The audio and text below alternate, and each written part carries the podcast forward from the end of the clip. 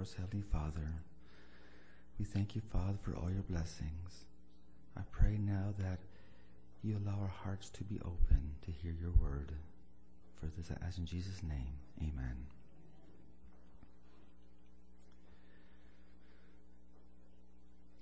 The Devil's Triangle. This sermon was written by Pastor John Pitton. Squadron 19 was led by Lieutenant Taylor, commanding four student pilots along with their crew, 14 men, all of them involved in national training, na- navigational training, I should say, on a mission between Florida and the Bahamas. At 3:30 p.m., Taylor reported that his gyro and magnetic compass were not responding properly. Squadron 19 followed their leader aimlessly, first east, then west, then northeast over the ocean, as Lieutenant Taylor tried to get his bearings by radio. Then suddenly, the flight manager gave quick orders to bail out. And not long after, all contact was lost. Quickly, two Martin Mariner seaplanes, giant aircraft designed for long range patrols, were dispatched in search of Squadron 19. After several hours, the wind picked up nearly 30 knots. The visibility got very poor, and the planes were ordered to return to base. Only one of the Mariner planes landed. Following, for the following days, the Navy and Coast Guard combined with 100,000 square mile area with more than 100 planes and surface craft. But even to this day, I'm told there has never been found a trace of the five aircraft in Squadron 19 or the giant Mariner seaplanes. In the same mysterious way, the two years later, on January 30th, a British commercial airliner with 31 passengers aboard vanished after radioing Bermuda that all was well and the landing would be precise on schedule. Twenty years later, December 1967, a 23 foot cabin cruiser disappeared off the coast of Miami after reporting a propeller problem. Ten minutes after receiving the report, the Coast Guard arrived on the scene. But no sign of the cruiser has ever been found. Similar episodes are found in the government files reporting some 40 ships and 20 planes which have mysteriously disappeared over the last century in the southwest quadrant of the North Atlantic between Bermuda, Miami, and Puerto Rico. The area called the Bermuda Triangle or the Devil's Triangle. There are many plausible explanations given over the last many years to explain just how these occurrences take place in this geogra- geographical triangle. Everything from scientific to mystical, and still, no one really knows how it happened. It's doubtful that any of us will fall victim to the devil's triangle, at least, not that one. But there's another more dangerous devil's triangle that remain a threat to every single one of us. It is a devil's triangle that causes more Christians to bail out and to mysteriously disappear than any part of worldly geography. And unfortunately, this triangle is not a myth, not a fable, and there's no way to explain it away. It all started several thousand years ago, and it came to a head about 2,000 years ago on the banks of the Jordan River. It is a story that could have only come from Jesus' own lips. For after his baptism, he spent 40 days alone in the wilderness with no food, and only he could recount what happened for the gospel writers. Both Luke and Matthew have a lengthy, detailed description of this and I like to read the account from the Children's Living Bible. I like how they put it. Matthew 4, 1 through 11, or Luke 4, 1 through 13. Matthew says, Then Jesus was led out into the wilderness by the Holy Spirit to be tempted there by Satan. For forty days and forty nights he ate nothing and became very hungry. Then Satan tempted him to get food by changing stones to loaves of bread. It will prove you are the Son of God, he said. But Jesus told him no. For Scripture tells us that bread won't feed man's soul. Obedience to every word of God is what we need. Then Satan took him to Jerusalem, to the roof of the temple. Jump off, he said, and prove you are the Son of God. For the scripture declares God will send his angels to keep you from harm. They will prevent you from smashing your feet on the rocks below. Jesus replied, It is also said, not to put the Lord your God to foolish tests. Then Satan took him to the peak of a very high mountain and showed him the nations of the world and all their glory. I'll give it all to you, he said, if you will only kneel and worship me. Only, only kneel and worship me? Get out of here, Satan, Jesus told him. The scripture says, worship only the Lord, obey only him. Finally, Satan went away. Luke adds a very important word, temporarily. For we know that Satan didn't leave Christ alone for the rest of his ministry. There are a number of lessons from these three temptations, especially from the first one in the devil's triangle. The whole point of, of temptation is that they come to people or a person who would be tempted by them. To change rocks to bread, quite frankly, will not be a temptation for me for the simple reason there is no way I could ever change rocks to bread. That is only a temptation to someone that has the power to make that change. Wayne Barclay says that we must always remember that again and again we are tempted through our gifts. The person who is gifted with charm will be tempted to use that charm to get away with anything. Parents, do you know that if anyone like that in your home? Don't answer that question. The person who is gifted with the power of words will be tempted to use his command of words to make excuses, to justify his conduct. A person with great gifts of mind will be tempted to use those gifts for himself and not for others, to become the master and not the servant of men. It is the grim fact of temptation that it is just where we are strongest that we must be ever more watchful to this utmost. One of the other truths of life is that our greatest moments, our spiritual highs, are often followed by huge valleys. This was the case in the story. Jesus had just emerged from the water of baptism, and the sky opened up.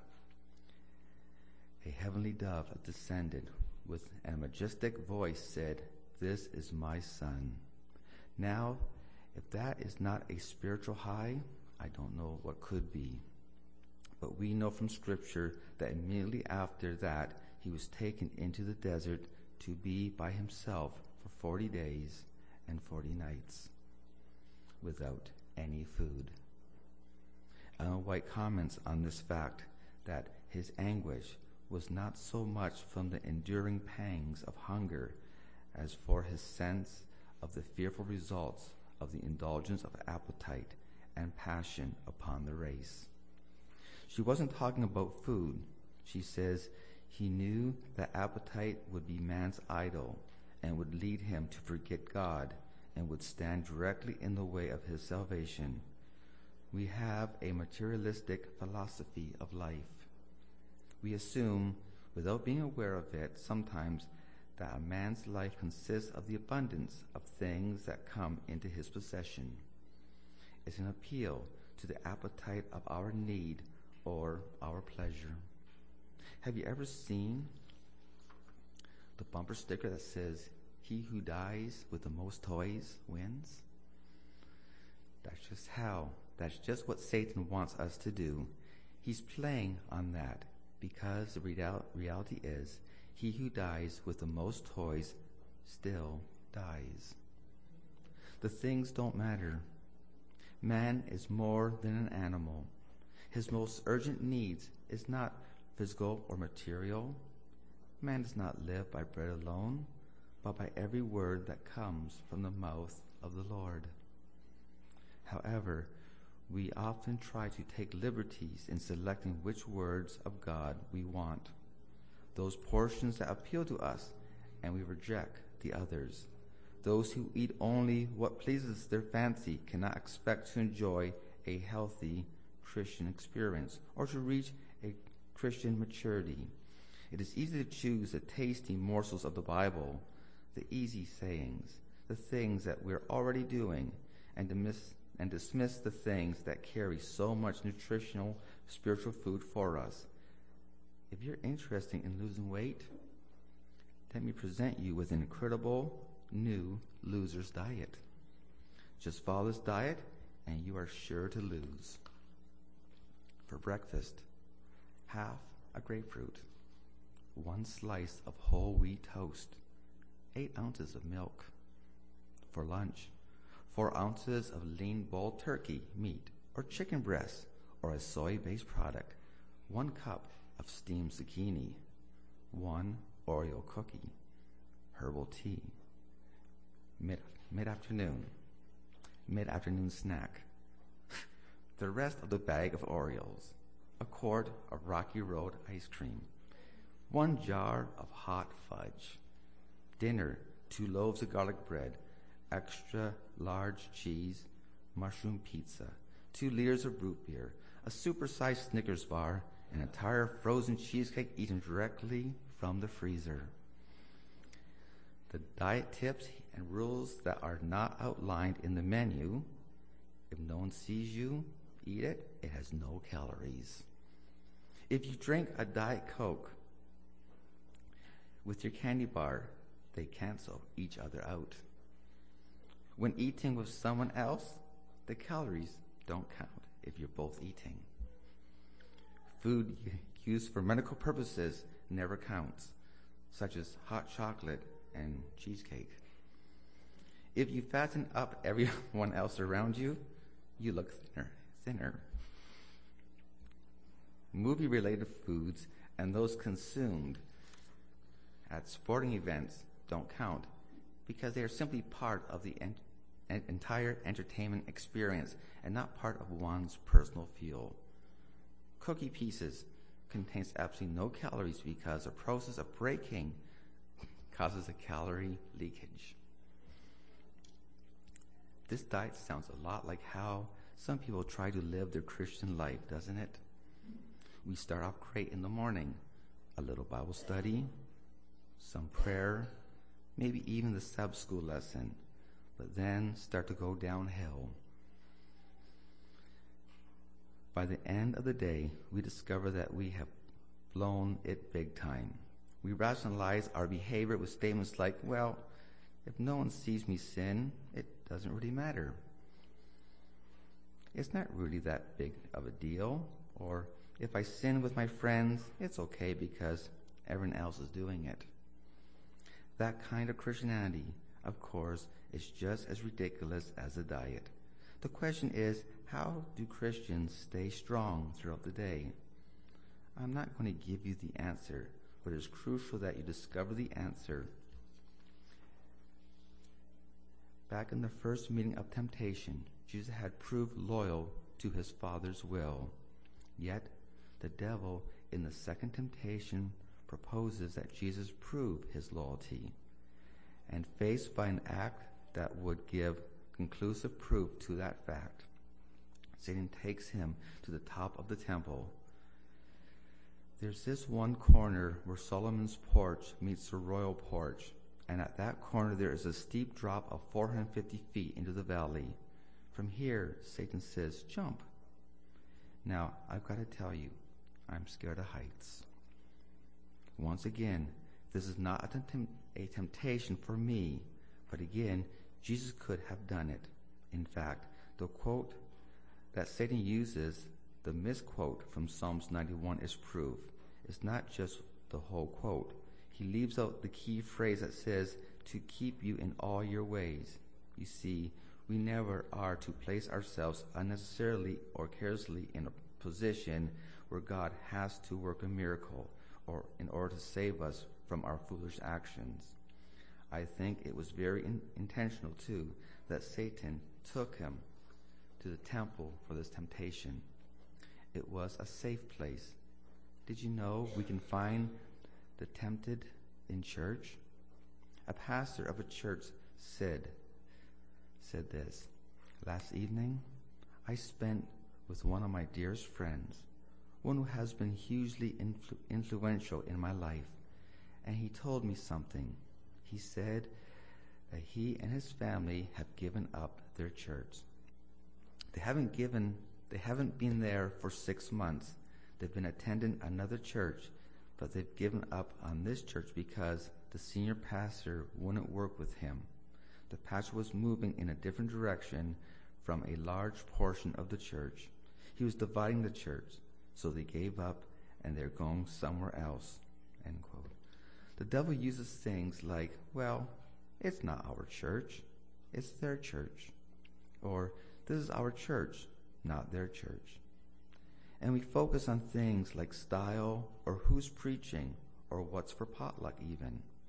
I don't know. We have all kinds of different reasons to come to church, but I've got some information for you that you may not have realized. This isn't your church. It's not my church.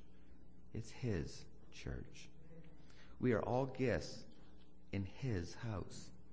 And I think that Satan was very intentional in taking Christ to the temple for a temptation. We don't know the site of the third temptation, but it is logical to assume that it was probably Mount Nebo, where Moses was allowed by God to, see, to see the entire promised land before he died. Remember, he wasn't allowed to go in because he disobeyed. But God took him to this mountain at some 4,000 feet above the Dead Sea and the Jordan River. You could see everything. You could probably see from this point Herod's magnificent temple, probably glistening in the sun. It was probably a spectacular sight, and it's very likely that this is where Satan took him. Up to this point, Satan had disguised himself as an angel of light, but the gloves are off now, and he appears in his assumed role of prince of this earth, of this world. He presents all the dazzling glories of human prowess and offers Jesus the role of political Messiah. He offered him to be Messiah. And this role, you need to understand, would have quickly ex- been accepted by the Jews of the day, the leadership. This is what they were looking for a political Messiah, one that would meet their expectations. But we now know that, but we know that's not what he's here for. You see, Satan knew that Jesus had come to contest his claims to be prince of this world. And now Satan offers to surrender it without a fight, without any conflict, on one little condition that God incarnate would bow down and worship the devil. Not really a big thing. He only had to do it once. He made it sound like he was getting a great deal with little in return. But that wasn't true. In addition to the fact it was an offer that Satan didn't have the power to make, Satan boldly offered the power and honor of this world to Jesus if he would just bow down to give him just once. In essence, he is suggesting to Jesus that he lower his standards. Take a shortcut to the end. Take the easy way. Come on, you deserve it. Make a compromise. A climax has been reached. Satan had unmasked himself and had appeared in his true role. The prince of this world had come to Christ, offering to satisfy the cravings of human desire. The desire for the material creature comforts, for the privilege of doing as one pleases without the responsibilities attached.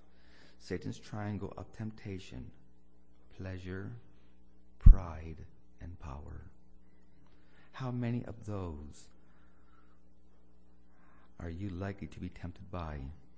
In Philippians 2 5 through 8, it says, In your relationships with one another, have the same mindset as Christ Jesus, who, being in very nature God, did not consider equality with God something to be used to his own advantage.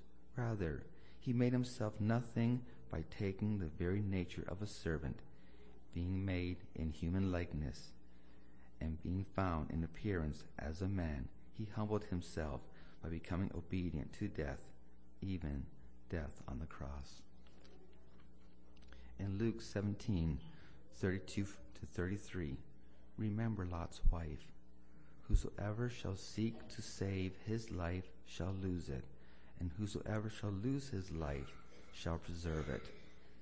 If we but come to him in faith, if we but choose to walk not after the flesh, but after the Spirit, if we, by his grace, be enabled to walk like he did, if we will submit ourselves to God, we too may resist the devil, and he will flee from us. Thank you.